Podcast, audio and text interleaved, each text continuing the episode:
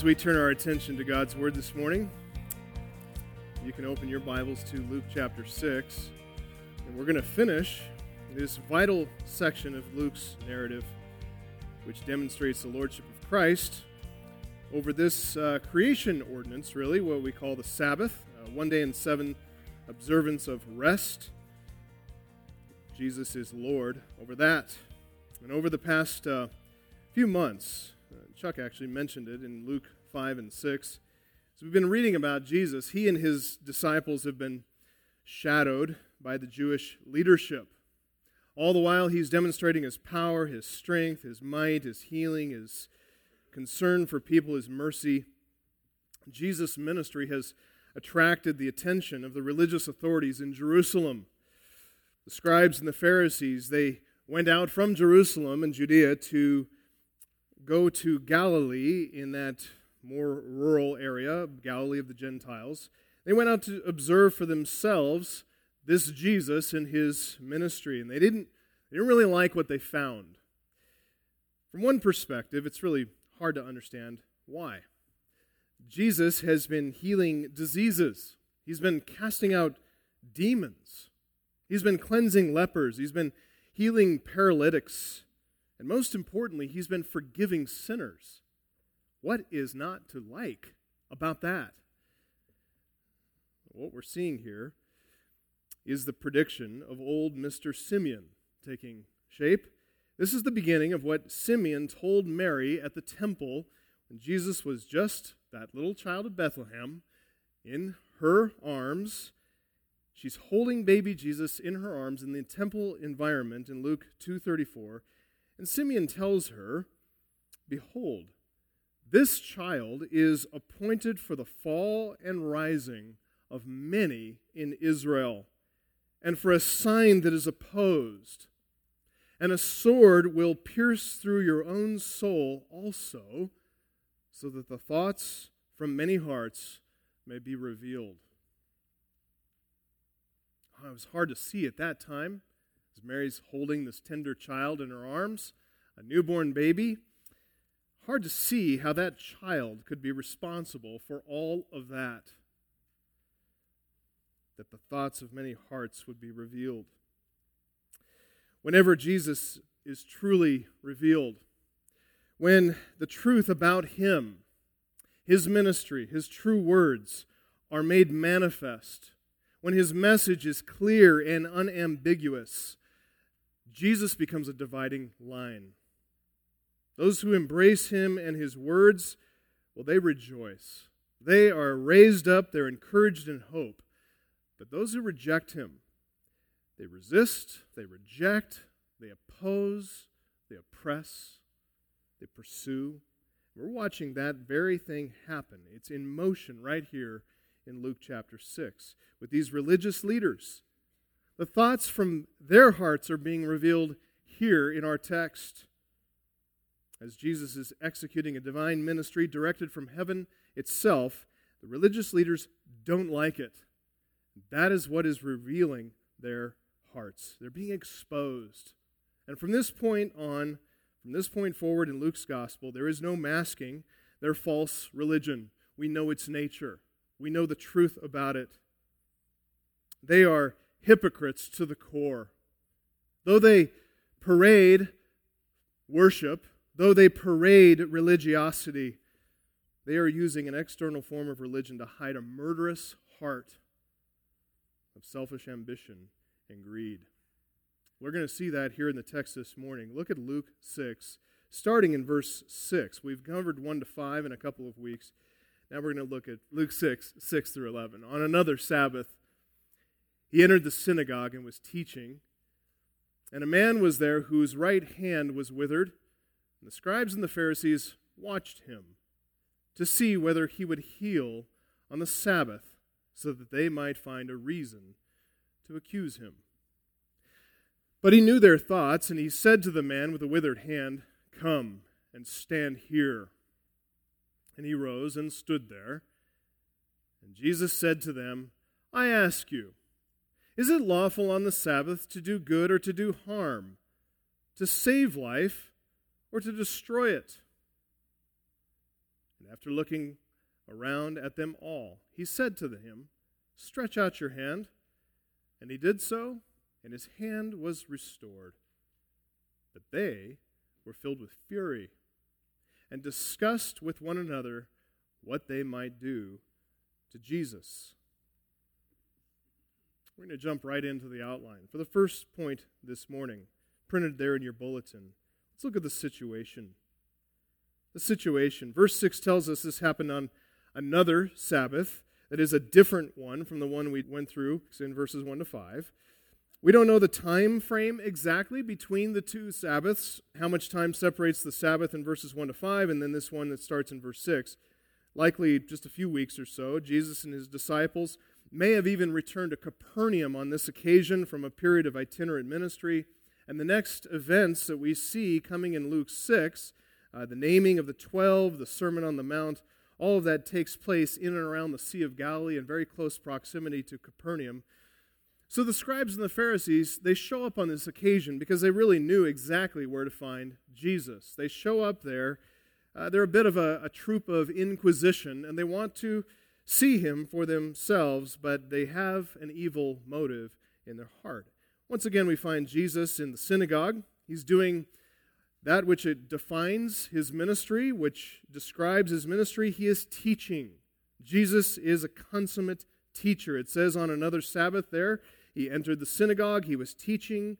A man was there whose right hand was withered. The scribes, the Pharisees, they watched him. They're sitting there listening to the teaching, and they're watching him to see whether he would heal on the Sabbath so they might find a reason to accuse him. We just need to note here that not everyone who comes to church is interested in the teaching, right? Not everybody who comes to church is, has the same heart that you do. Some come in the church doors with ulterior motives. It was true then, it remains true to this day. Here are the scribes and Pharisees seated in the synagogue. And no doubt they are seated in positions of honor and authority. They are visiting Jewish dignitaries. And so they would have been given the best seats. And yet, from their honored position, they're relatively uninterested, eh, we might say remarkably uninterested, in what Jesus really has to say. They're not listening to the truth of his teaching, they're only listening out for an occasion to accuse him. That's the first of a number of ironies in this story. That here they are sitting in positions of honor. It's because of their spiritual authority that they're put in those positions. Their only real interest is in the honor of that position, though, not in the true source of spiritual authority. And the true source of spiritual authority was standing right in front of them. Not only that, but what he was teaching was the source of authority. They were uninterested in that. They were interested in honor, in title, in power, in influence. What's Jesus teaching? Like we've said before, he's teaching from the law and the prophets, he's expounding the Word of God. The first five verses that we went through in this chapter that gives really a hint of Jesus, what Jesus' teaching must have been like. Incredibly insightful, he made profound observations of the text, illuminating what was clearly written on the page, but what is hidden from us because we are sometimes so dull of seeing and hard of hearing and hard of heart. It's difficult for us. For him, no sin clouding his judgment, no weakness in his mental faculties. And so his observations of the text, his explanations must have been perfect. He exposed the true meaning of the text. He helped people see how the Bible is really meant to be applied to our lives, showed people the true implications of Scripture, unleashed its power.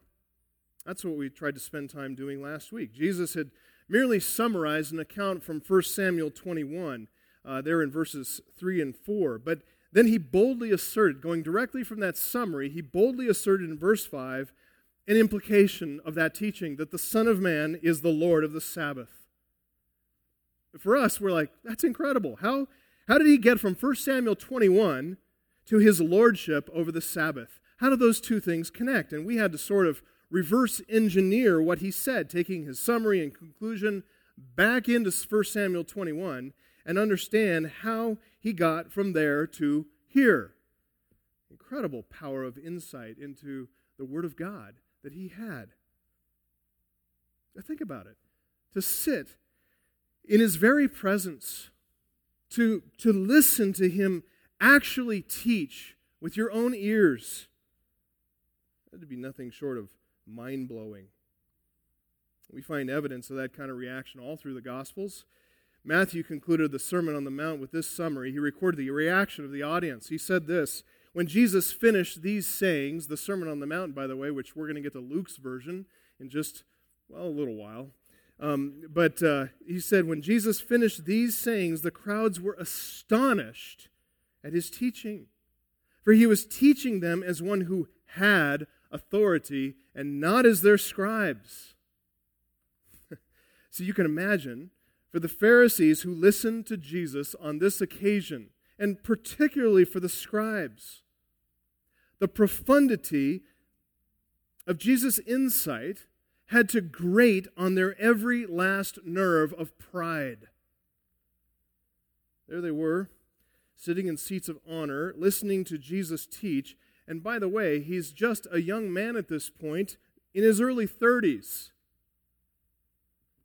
But his expositions of Scripture were crisp, they were clear, unencumbered with all the rabbinical citation, expert opinion, all these traditions, just bold and plain elucidation of the text. They'd spent their lives studying the Word of God. They hadn't come to the conclusions he had. They hadn't been able to make the observations he had. Rather than bow humbly before the authority of this unparalleled teacher, or at the very least to acknowledge that what he taught was true, bow humbly before the word itself, their hearts were bent in a more sinister direction. Incredible hardness of heart here. They have no interest in hearing Jesus, no interest in hearing even the scripture that he was teaching, which they said that they honored. That is the way with religious hypocrites. They only love the honor. They only love positions of influence. They love what religion gives them but they have no interest in submitting themselves to the standard of authority that's above them. Luke wants us to see that right off the bat. He doesn't waste any time, but he exposes us to the heart of Jesus' opponents because he wants us to see something else. He doesn't want us just to see their heart, he wants to see how Jesus handles what is really a setup here. Here, it's as if they're trying to ambush Jesus, and we're going to see how Jesus handles himself in this bit of conflict, how he really turns this ambush on its head, turns the table on his opponents. So here he is, Jesus, in a crowded synagogue. He's engaged, as he always is, in teaching the Word of God. He's being watched carefully, like a hawk, by his opponents. And Luke presents the situation in some pretty mild, non emotive terms here. He says, A man was there whose right hand was withered. That's it. The term withered in the ESV or literally means dry, as, as if without fluids. It's like it's shrunken. You might consider a grape and then a, a raisin. You know, it's shrunken, it's shriveled, it's deformed, and it's lying useless on the end of his arm, paralyzed. As far as we can tell here, there's no indication that it's a life threatening deformity. He is there, after all, listening, but Luke does give us a detail that should elicit just a little bit of our sympathy. It was his right hand that was deformed. None of the other gospel writers points that out. But remember, Luke is a physician. It's a profession in which it's very important to tell right from left, especially when it comes to surgery or amputation. The right side, though, is a favored side in those days based on right side dominance that's pretty predominant among human beings. Right hand dominant, right eye dominant. It's an important factor when you're organizing, say, a fighting force. You want to put all your right handed people, right eye dominant people, in one part, and you want to put your left handed people in another platoon. When you're organizing a work crew, any other situation in a pre technological world, right hand, left hand division is important. And the right side was favored in this society. It symbolized a position of honor. To sit at the right hand of someone uh, in authority meant you were sitting in an honored place. And you'll note that that's where we always find Jesus pictured as sitting right now at the right hand of the Father. Symbolizes for us that Jesus is the strength of the Father. He's on the Father's dominant side. He is what you might call the business end of the Father's will. So, to be without strength on the right side, this man's ability to work, to earn a living, very likely his wage earning capability, was significantly hindered. So, to restore his right hand, it very likely meant restoring the man to gainful employment.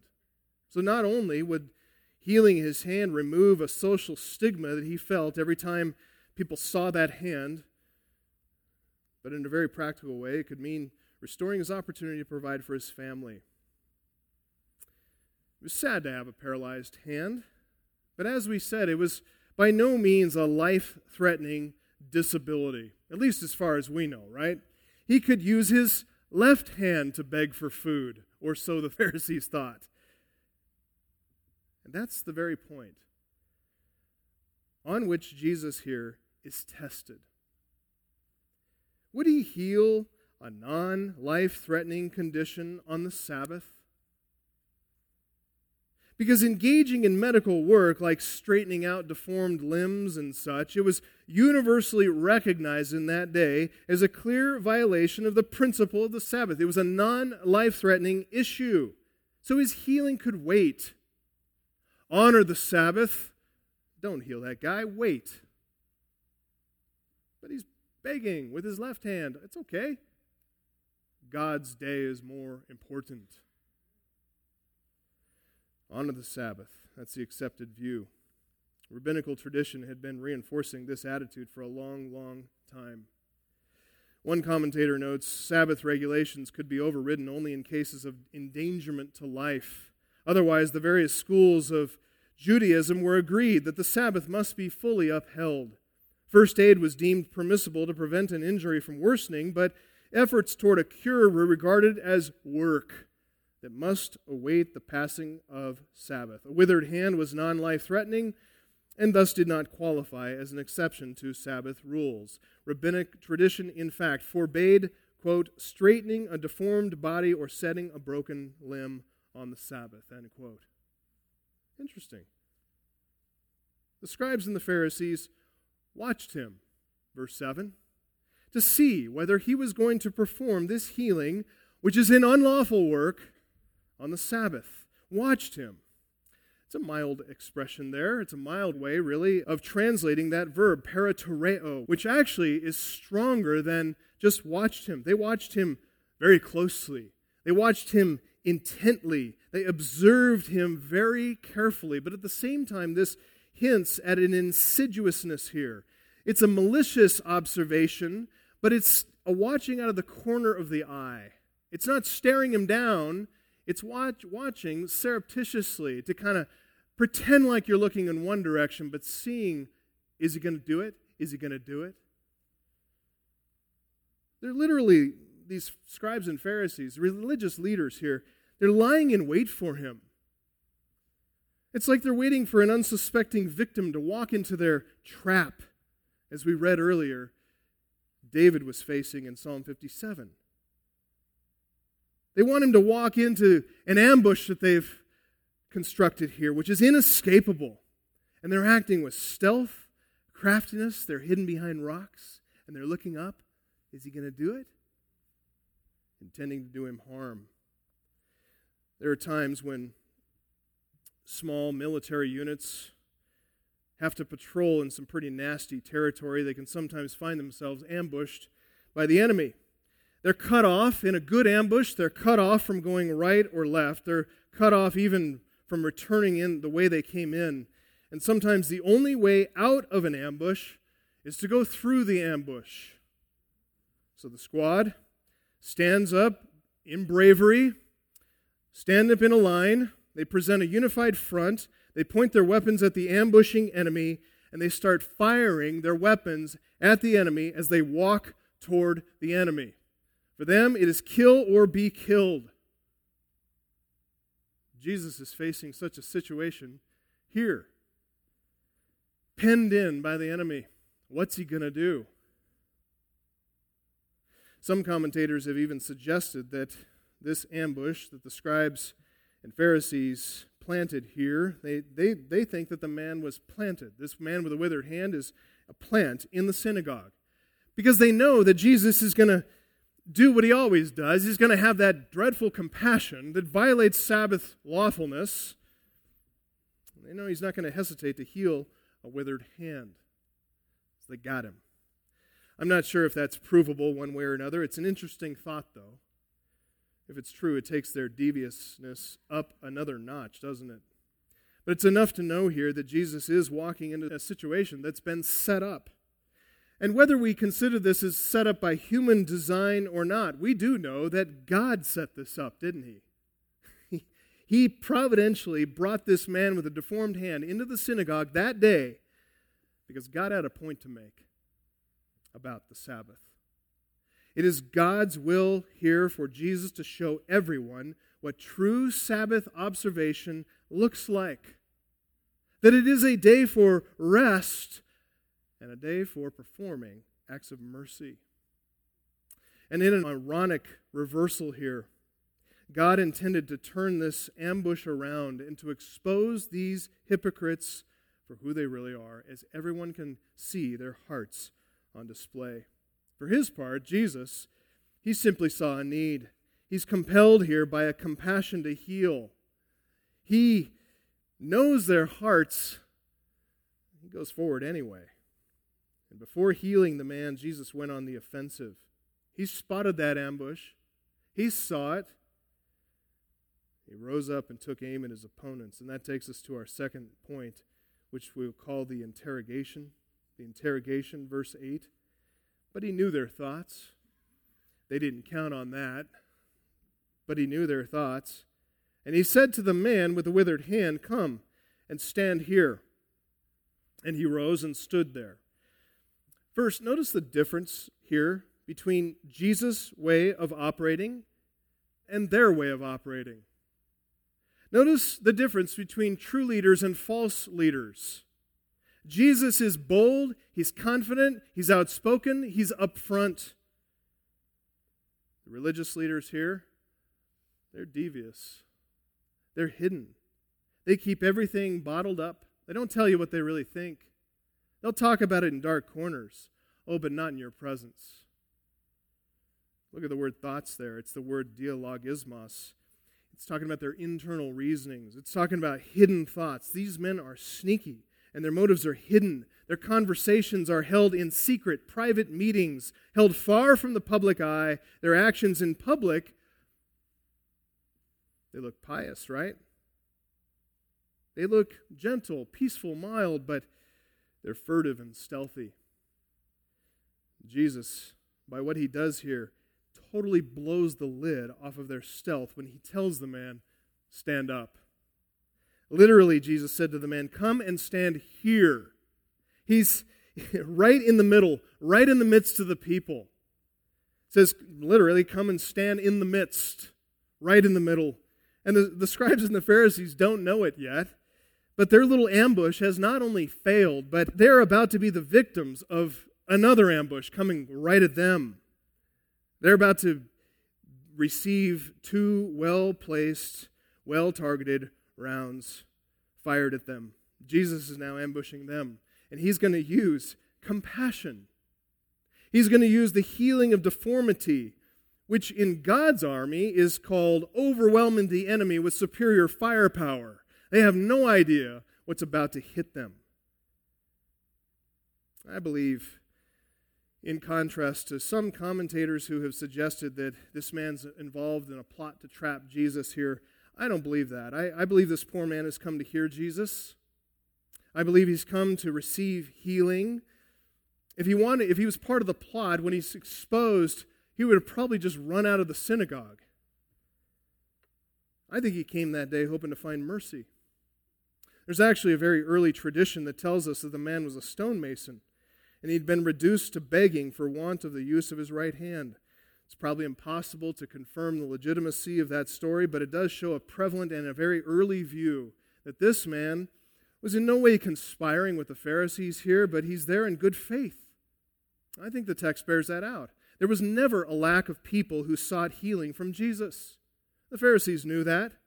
So they spotted a needy soul, followed him into the synagogue, took their seats, and watched.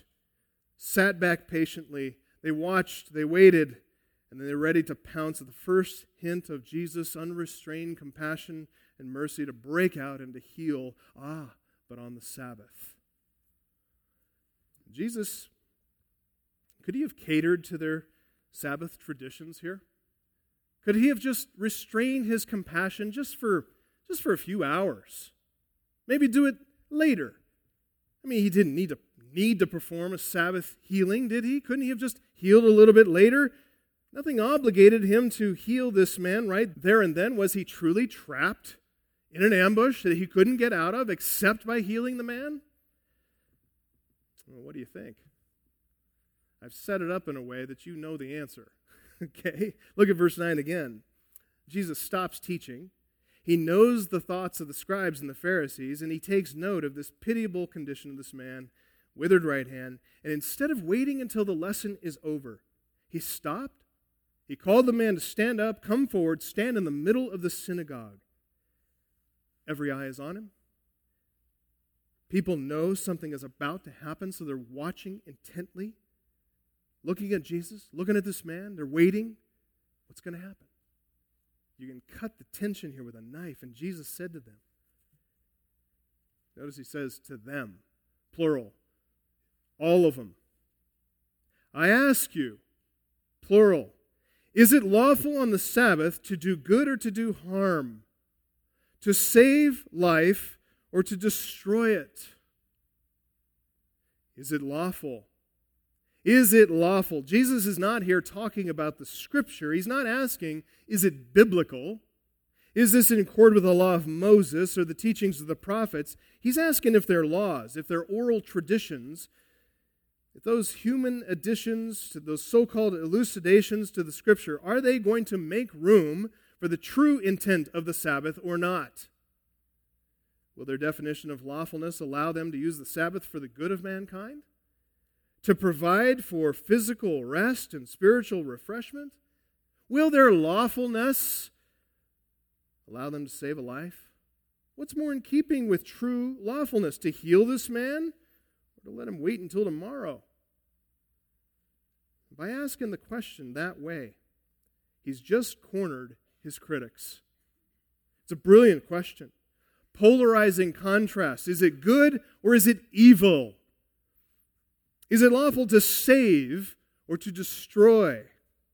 He doesn't leave him any wiggle room here whatsoever. No shades of gray, stark black and white. You think, wow, waiting a few hours to heal the guy, is that really harm?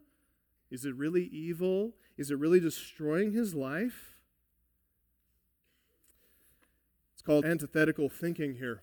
It's looking at the world through a lens of contrast, through a lens of thesis and antithesis. Notice how often the Bible calls us to think that way. We're to separate between the clean and the unclean, between the righteous and the righteous, between the holy and the profane, between truth and error, between light and darkness. We're called to put all of humanity in one box or another, aren't we? Categories of redeemed or unredeemed, saved or lost, children of God or children of wrath, saints or sinners. The more we grow in Christ, the more we see the world in those stark terms. And that's exactly the way our Lord thought of the world and thought of people. As we see throughout his life and ministry, and by this very question, he thinks of the world in terms of contrast. Is it lawful on the Sabbath to do good or to do harm, to save life or to destroy it? And he's asking at the very least, why delay healing this man if I can do good right now. Even more than that, the nature of his penetrating question consists, as one commentator put it, in representing good omitted as evil committed. That's an interesting way to put it, isn't it? A good omitted is really an evil committed. Is there biblical justification for that? Yes, there is. To heal on the spot is to do good. To delay healing him at this particular moment is to do harm or to do evil. There's no guarantee on tomorrow. You don't presume that he's going to be around tomorrow. Heal him now. Frederick Godet poses the question that becomes immediately to our minds. It may be asked could he not have put off the, care, the cure until the next day? Could he not have done that? To this question, he would have given the same answer as to any one of us tomorrow belongs only to God, only today belongs to me. Do you think like that? I know sometimes I don't. I ask the question is there biblical justification for this view? For thinking like this? That if you're able to show mercy now, you should show mercy now? Jesus looked back to a principle of Solomon, Proverbs 3:28. Do not say to your neighbor, "Go and come again, and tomorrow I will give it," when you have it with you. Jesus had it with him. He had what none of us had. He had the supernatural power to heal his neighbor right then and there. And so, not only was it it was appropriate, but it was right Notice the difference. It's not just acceptable, it's righteous for him to do that act right then and there. The epistle of James says it this way, James 4:17, whoever knows the right thing to do and fails to do it for him it is sin. So we ask, was Jesus truly boxed in in this situation? Absolutely he was. For him, he's committed to righteousness. For him, he is not going to sin. So it's not enough to simply go around and try to avoid doing harm. It's not okay to postpone showing mercy. The spirit of the law, the heart of God Himself, is this God wants His people to actively seek to do good, to be aggressive in showing mercy and compassion for others in need. Beloved, I wish that our church would be known for being, you know, that's a church that's aggressive in showing mercy. I mean, if you've got a need, you can't hide it from that church, man. They are after you. Wouldn't that be awesome? That's what God would have. That's what Jesus is after here. That's what he illustrated next as he takes action. We've seen the situation, we've seen the interrogation, a third point, the action. Jesus fired two bullets from his rifle, asking two well aimed, deeply penetrating questions. What was the response there? You see it written? I don't either. They didn't respond, they were silent. Neither the religious leaders nor anyone else in the synagogue that day dared to respond to Jesus' questions of interrogation. And so in verse 10, Jesus spoke to the man, but only after looking around at them all. Jesus gave the entire room, and particularly those religious leaders, he gave them plenty of time to respond. He gave them plenty of time by looking around all around the room, gave him plenty of time to give a rebuttal, to explain the lawfulness of this delaying compassion. We, don't, we understand here why the crowd didn't respond. I mean, after all, they feel like they're sitting on the sidelines. It's okay, I'm just watching this little debate take place. It's awesome. I like to have a sideline seat because I can judge without actually getting involved. No, they're accountable for what they are seeing. They're accountable for what they're hearing, for what they're about to witness. Though they don't know it exactly, they're in the game. Everybody who observes Jesus and hears his teaching is accountable for what he says, what he does, who he is. For the religious leaders, though, the fact that they didn't answer, unforgivable. It's a clear mark of their utter condemnation that they kept their mouths shut. This is nothing less than self incrimination on their part. They are the ones, after all, who are accusing Jesus in their minds, even in their speech. Another gospel shows that they actually verbally asked the question. They're the ones accusing him of unlawfulness on the Sabbath, and so if they had anything to say, this is the time to say it. Now they prefer to keep their criticisms quiet for the time being. At their heart, they're cowards. They didn't dare expose their thoughts, their hidden reasonings to public scrutiny, because if they did, their sinful thinking would be revealed in their cold and unloving and unmerciful hearts. All of that would be fully exposed if they truly dared to answer and get into this debate with Jesus. As Edwards rightly says, the religious authorities are not only willing to tolerate the lamentable condition of another human being, but to use it as leverage against Jesus. Can you imagine? Pretty ugly, isn't it? That level of hardness of heart is, is really hard to imagine, especially if you lived in that day, especially if you knew these guys personally. I'm sure all these men were good, moral, upstanding, family oriented guys. They're grandfathers. They got grandchildren running around their legs and they're plinking them up and hugging them and kissing them. They're generous. They give to their community. They're strong financial backers of the synagogue. They're contributors to the good of the community and society. They're guys that you'd like to have live next door to you. They'd be men that you look up to, that you respect in the community. But hidden beyond all that is something that only Jesus can see. Down in the depths of their hearts, there lurked a monstrous pride. It seeped out here in this utter lack of concern to see this poor man whole again. To actually use him as bait to entrap Jesus. It's unbelievable. They want to prey upon the sorrow of this man, use him as bait to trap him, rather than begging Jesus, heal him utterly shocking that these men, seeming pillars of the Jewish community, could have hearts that Philip Ryken rightly identified as loveless, merciless, and cruel. But that's exactly what it is. When Luke describes Jesus looking around here, it's, it's rather tame in comparison to what Mark tells us. Mark tells us in Mark 3 5 that Jesus looked around at them with anger grieved at their hardness of heart. And you can see why.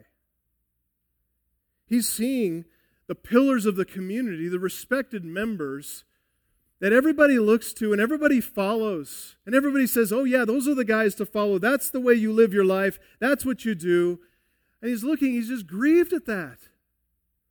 Why are you following them? No matter how pleasant and kind false religion appears on the surface, God knows the heart.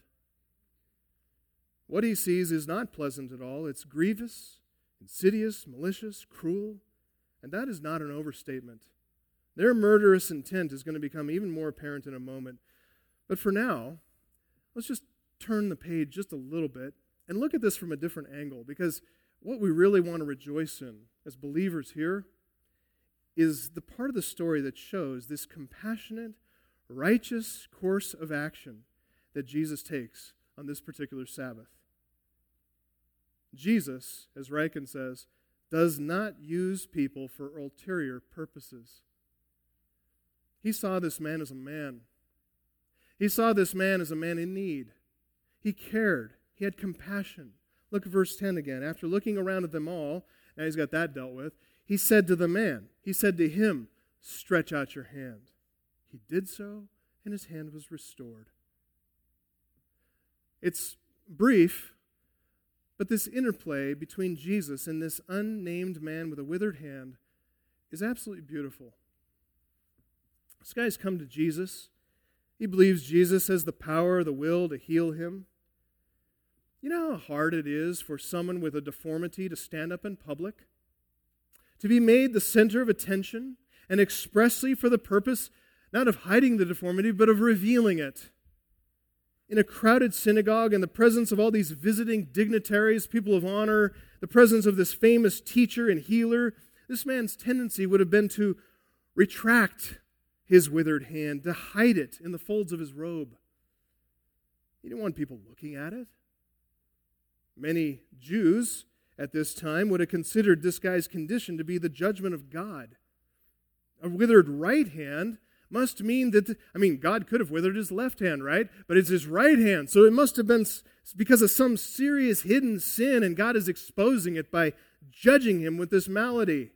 Sin's bad enough that God wants him kept from working effectively, humbled down to begging. Ooh, must be something really, really bad. That's how they thought. But this man, verse 8, when Jesus said, Come, stand here, he pushed past that stigma. He pushed past the sense of public embarrassment and shame to obey the voice of Jesus Christ. Beloved, that's what we all have to do, isn't it? We got to despise the shame and come humbly before the cross. When Jesus commands, we obey. We don't care what people think. This guy's in the middle of a crowded synagogue. He does not care because there's one commanding his conscience. And the man obeyed again in verse 10 when Jesus said, Stretch out your hand. The tense of the command there directed him to stretch it out all the way, full length. Been a long time since he'd done that. Perhaps his whole lifetime since he'd stretched out that shriveled hand. He'd been accustomed, as I said, to keeping it hidden within the folds of his garment. So to take it out, to reveal that hand, and to stretch it out is here an act of faith. He trusted Jesus here, and in faith he obeyed and in one of the Bible's many understatements, it says he did so, and his hand was restored. Wouldn't you like a little bit more detail? Some kind of like CGI effect that we could see as this thing's kind of coming to life again. Be really cool, but doesn't tell us that. Because we're not supposed to focus on that. Complete and total restoration to the normal condition, normal function, normal usefulness. We're not supposed to just focus on the miracle itself, but what the miracle meant. And I love it. That even though this man here is called up to the front, he's placed in the middle, he isn't standing there exposed and alone, is he? Jesus stood with him. He's not alone. And he's not exposed either in his shame. Jesus covered his former shame with healing grace. That's the way it is for us. When Jesus asked those two questions, Verse 9 He not only put the scribes and the Pharisees in a corner, but he cornered himself as well. Jesus had only one way to go in this situation, in this ambush, and it's forward. So, by healing this man on the Sabbath, right under the noses of the Jewish leadership, Jesus knew that it would lead to his own demise physically. These guys are not going to be happy, and Jesus knows that. He knows what's going to happen that this does not bode well for his physical safety later on. We know from verse 11, they're completely resolved to destroy him. But Jesus does not hesitate. Jesus does not equivocate. He doesn't pull back. He doesn't hedge his bets. He doesn't attempt to find some kind of acceptable compromise here. He's bold. He's fearless. He's courageous not for his own sake, but for our sake. As one commentator put it, Jesus tied his fate to that of the man with the shriveled hand. The Lord of the Sabbath gave a command. The man responded in obedient faith, and that meant that Jesus and this man, you know what? They're linked together now. They are inseparable. They are united. They are of one mind. Here is faith and the one who provides. They're together right here in the company of this hostile crowd. Even under the malicious scrutiny of the religious hypocrites, this man is not afraid. He's in the company of Jesus. Psalm 23 5, that's what it means when it says, You prepare a table before me in the presence of my enemies. Who sits down in the middle of danger, surrounded by the Taliban, and sits down and has a little bit of a banquet? Nobody. You want to take care of the threat first, and then you eat. So confident was David in Psalm 23 that the Lord was his shepherd, and so confident is this man in the presence of his great shepherd, no wounded sheep has need to fear. Look, we need to stop and reflect on that. A very important point, devotional point for us to ponder. When we go back to what Jesus told his hometown crowd in the synagogue at Nazareth, remember Remember what he said on that day was fulfilled in their hearing? It was that text from Isaiah 61 1 and 2. God has sent me, Jesus said, to proclaim liberty to the captives and recovering of sight to the blind, to set at liberty those who are oppressed, and to proclaim the year of the Lord's favor. Remember, after he read that, he rolled up the scroll, he gave it back to the attendant, sat down, and said, That scripture has been fulfilled in your hearing. He came to proclaim liberty, but also to set at liberty the captives, the blind, and the oppressed. In this text here, we find out more fully what that meant for him. Jesus' commitment to heal them. The captives, the blind, the oppressed, that meant it would cost him his very life. Jesus is in very real, very literal danger for healing this man. He knew that even when he did it. We can see here, still very early in his earthly ministry, the foreshadowing of Jesus' ultimate demise by linking himself to this man, and get this, by linking himself to us. He's entered into our suffering. He has fulfilled the punishment due for our sins by dying on the cross. That's how he came to proclaim and perform healing, to heal his people from their sins. Beloved, because he tied his fate to ours, He's absorbed the very wrath of God Himself. He has taken the punishment that we deserved. We are forgiven because He's committed to this union. Not only that, but because He tied Himself to us, we are eternally privileged to be united with Him forever. We will receive the just reward that He earned, not that we earned, but that He earned because of His faithful, total obedience to the Father. Isn't that fantastic? That is the very definition of grace. Well, Jesus' action, his interrogation, exposed something very ugly in the Pharisees. It was that the religion and their hearts devoid of love. They're the chief watchdogs and guard dogs of this false religion that's paraded itself and presented itself as true religion. It's not true. Jesus blows the lid off of that. Notice how they react. Fourth point, the reaction. This is verse 11. Sad and perplexing words here. They were filled with fury, discussed with one another what they might do to Jesus. If you look back at the first question Jesus asked them in verse 9, he said, Is it lawful on the Sabbath to do good or to do harm? That question is directed, really, you might say to the whole synagogue, but also to them, but it's, it's talking about the deformed man. He's at the center of that question.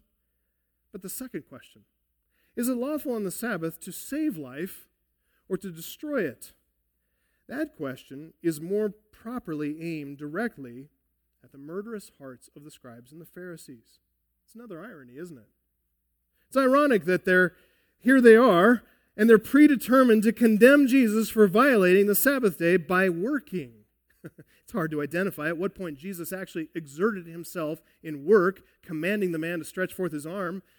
But nonetheless, I mean, this guy's the one who did the work, right? He stretched his hand. Jesus is going to be condemned for working? Okay. They want to condemn him, though, so they can do away with him. And so they do that. And while he shows his heart, his desire to save a life on the Sabbath, Right here, their hearts are revealed as well. They are ready to destroy a life, his life, and they're doing it on the Sabbath. Just a little bit ironic, isn't it? And more to the point, it is the very essence of religious hypocrisy that they condemn others for doing what they themselves do. Here they are with murderous intent, and they're determined to find evidence to destroy his life, and they're doing so on the Sabbath, the holy day. Ironic, hypocritical, but that is the blindness of false religion and all their chief exponents. Notice it says there they're filled with fury. Filled is a word it's referring to being gripped by. They're under the influence of, totally given over to the control of their fury. The word translated fury is the word anoia. Anoia. I know it sounds like annoyed, but I don't think the etymology is actually connected. Could be. But anoia. It's the word for mind, which is nous, and then an alpha privative that's prefixed to the front of it, literally, not munus, not mind. they're out of their mind, basically. It's a word that's translated usually as foolishness. Here in this context, it's showing these guys are foolish, not just being fools and frivolous, but fools with anger. They're seething with rage, and perhaps a better term would be to translate this madness. Because in this context, it really gets to the point. They've departed from their senses here. They're swept up in an irrational anger. Why is that? Because based on the evidence that they're here compiling to condemn Jesus and his ministry, here it is. I'm just going to briefly summarize the evidence against Jesus that they had in their minds.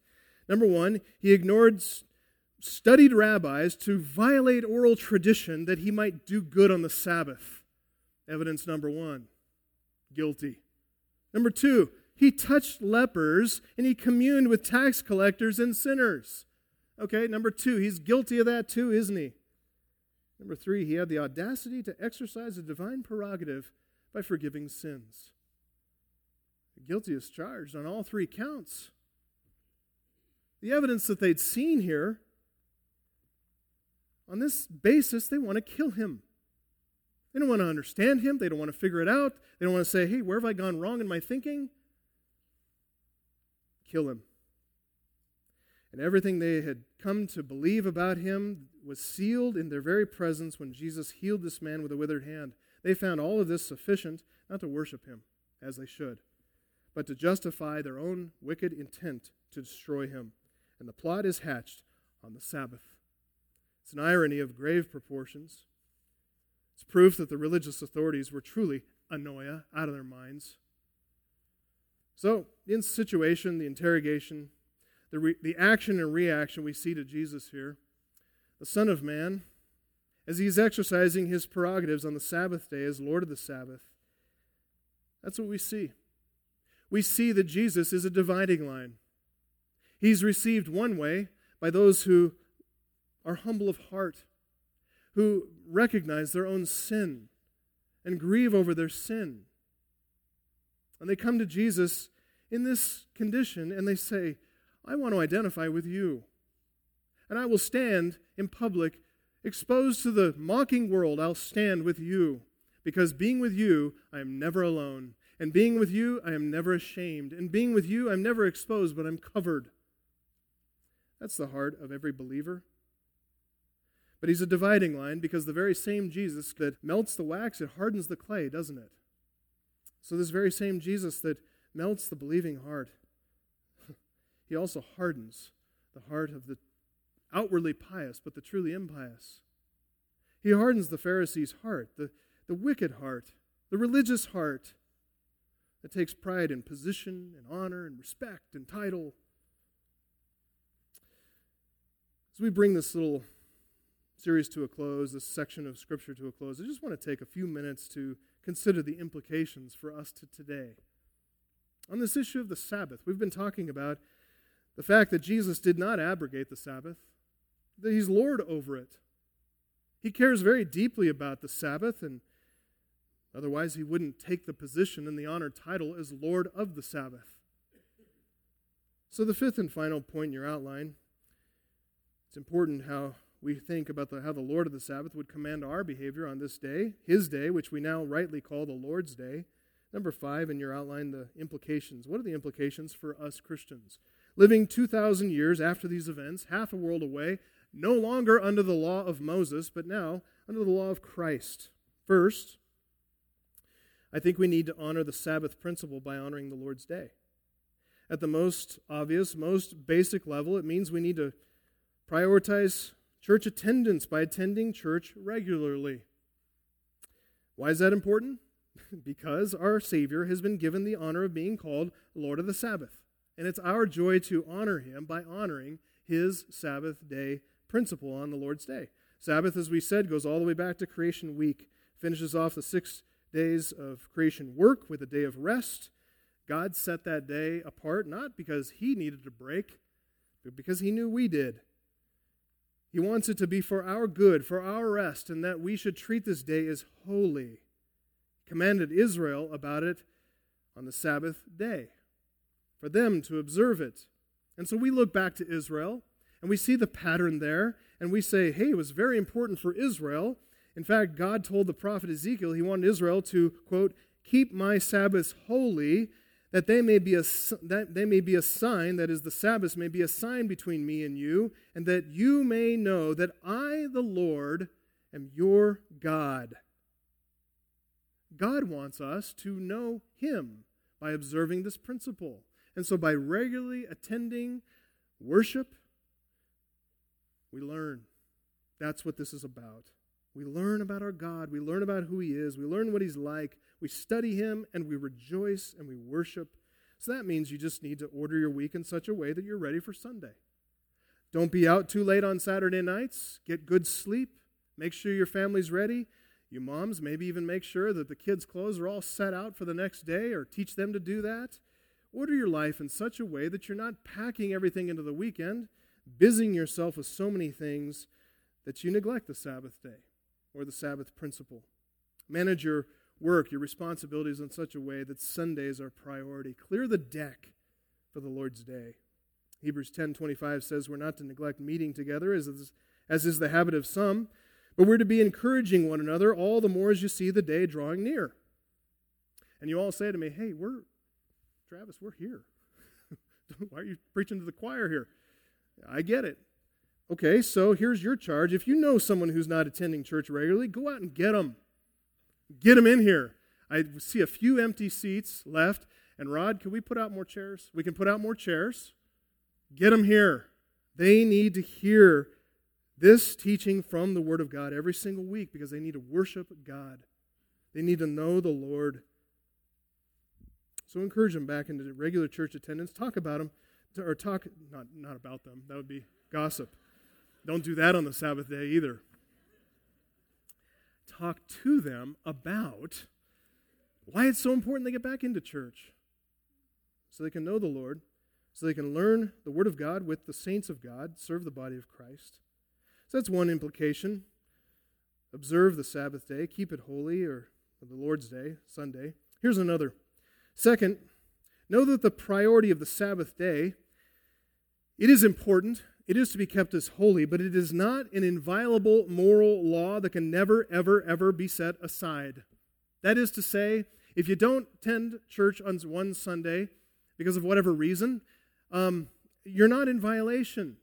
We're not going to come after you with a troop of elders and uh, temple guards coming down your, breaking down your door, grabbing you out of bed where you are slumbering peacefully because you're sick, um, and rip you out of your rest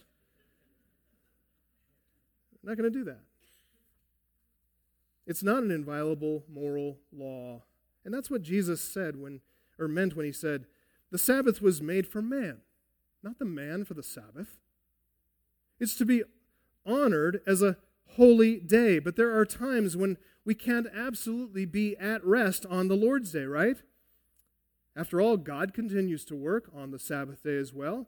And Jesus pointed to his Father's continuing activity on that Sabbath day as justification for his healing on the Sabbath day, even in a more dubious situation that Jesus brought up about David with Ahimelech the priest. Jesus recognized an exception that was made for David, and yet David remained guiltless.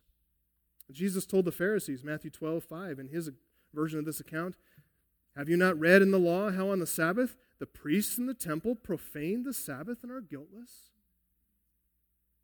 So if the priests of old worked on the Sabbath day and they're guiltless, I guess you could put pastors today who work on the Lord's day, likewise without guilt, right? I think that would include everyone who does church work on Sundays, whether they're paid for it or not, Sunday school, people who do doing worship and all that. Makes sense? There are other there, there are works of necessity that have to do with the ordering of the worship in the Lord's day, works of necessity that are permitted. Other works as well, permitted on the Sabbath day. Law enforcement falls into that category. That immediately comes to mind and always comes to mind. Military service, same thing. You might include a certain emergency services as well. Romans 13, 6, called the civil authorities ministers of God, which acknowledges, among other things, that these folks can work to keep us safe so we can worship on Sundays. Amen? the confession we've posted on our website refers to these folks as civil magistrates. And the confession freely admits it's lawful and good for Christians to accept and execute that office, and they do so for the sake of maintaining justice and peace, which is for our sakes. We could wish that the criminals didn't commit crimes on Sundays, thereby violating the Lord's day, but Sabbath observance for them, they've sadly already transgressed other barriers by becoming criminals. It's part of the bargain. They said, okay, I'm going to be a criminal with my life, so yeah, I'm going to have to let the Sabbath go. So if they don't feel bound in their consciences about doing crimes while we're in church, well, we're going to give thanks for God providing law enforcement, personnel who protect us and keep us safe while we're here in church. We're not going to be pious about, hey, why don't you get shifts off on the Sabbath? I mean, praise God if they can get shifts on the Sabbath or shifts off on the Sabbath. That's awesome. But look, don't condemn. Third, in addition to prioritizing the Lord's Day for worship, make sure that you are also committed to doing good and mercy. As we said here, as we see Jesus doing, do it aggressively. Find ways to show mercy. Find ways to minister to other people. Do not be self centered. That is a clear violation of a Sabbath principle. It's a clear violation of what we see here. Jesus didn't say, you know, it's the Sabbath day of rest. I don't want to expend a bunch of power by healing your hand. Can you come back? I mean, Monday. Come on. No. Got football to watch. You know, just turn off the football game and go help somebody. Right? Don't hide out in a holy enclave, avoiding people in need. Look out for those who need help, your help. Not somebody else's help, your help. I like how Philip Ryken said this when he wrote Some Christians are like the Pharisees. I've been guilty of that before, haven't you? Always looking for some religiously justifiable way to avoid getting involved in other people's problems. They secretly think that people who have a drug addiction, get an abortion, end up in prison, join the gay lifestyle, or contract AIDS are getting what they deserve, and therefore that they themselves are off the hook as far as getting personally involved. But Christ calls us to have a heart of compassion. And as the Lord of the Sabbath, He's given us a day to show mercy, a day for helping people in need. You see people who are struggling because of their own sins, and you look down your nose and say, I'm not going to help that. I mean, you know, I'm just enabling. um, you know, they got themselves into that condition because, after all, they're criminals or whatever. Now, they got themselves into that condition because they're in the same condition that you are sinner in need of grace. We need to look for opportunities to serve other people. Proverbs 3:28 says, "Do not say to your neighbor, go, come again, tomorrow I'll give it to you when you have it with you." Be like Jesus, who because he possessed the power to heal his neighbor, he healed his neighbor. And the more we're like him, the more we'll be on the lookout for people in need. Showing mercy, compassion, taking care of needs, ministering to others, encouraging, showing kindness. Not only are those activities allowed on the Sabbath day or the Lord's day, they're the true spirit of Sabbath rest. Treat the Sabbath day as holy. Don't condemn people who work on the Sabbath out of necessity. Do acts of mercy that is how we submit to Jesus, the Lord of the Sabbath. Amen. Let's pray. Heavenly Father, thank you for clear teaching from this passage of Scripture about your concern on the Sabbath. We do want to give ourselves, heart and soul, mind and body, to following Jesus in this matter. Uh, he is remarkable, able to do things that none of us can do, but at the same time, he lays down an example that we would follow in his steps. We admit, every single one of us here admits freely that we have not treated your day as holy. We haven't honored it as we should. We've been taught from a young age that it's not really that important. We're no longer under the law, and so we don't, um, we don't take those principles from the law as important. We don't think about them very carefully. And we confess our sin to you, Father, and just ask that you would forgive us. But we ask also that you would strengthen us, empower us to truly understand and obey and live according to the principle of this Sabbath rest. That we would treat it as holy and attend to the services of the church and attend to the ministry of the church and give ourselves wholly and completely and cheerfully to it. We ask that you would help us to appreciate and observe all those law enforcement, military, emergency service kinds of people that have to be involved in Sabbath um, work on the Lord's day and ask that you help us to pray for them and uphold them in prayer that they'd be protected and safe and strengthened and encouraged, even though they can't make the worship that day. We ask that you help us to pray for them, that they would gain um, some kind of uh, uh, an opportunity in their schedule to be off on the Lord's day. We pray that you'd help us to minister to those people because they will need us as just as we need them. We pray also that you'd help us to have a great heart of compassion like Jesus has. He had compassion for us, healing all of our deformities and forgiving all of our sins. And we give ourselves freely to Him, that He would use us in such a way to reach out to others, to be His hands and His feet, to run aggressively toward those in need. Help us to use the resources that we have to do that very thing. In Jesus' name.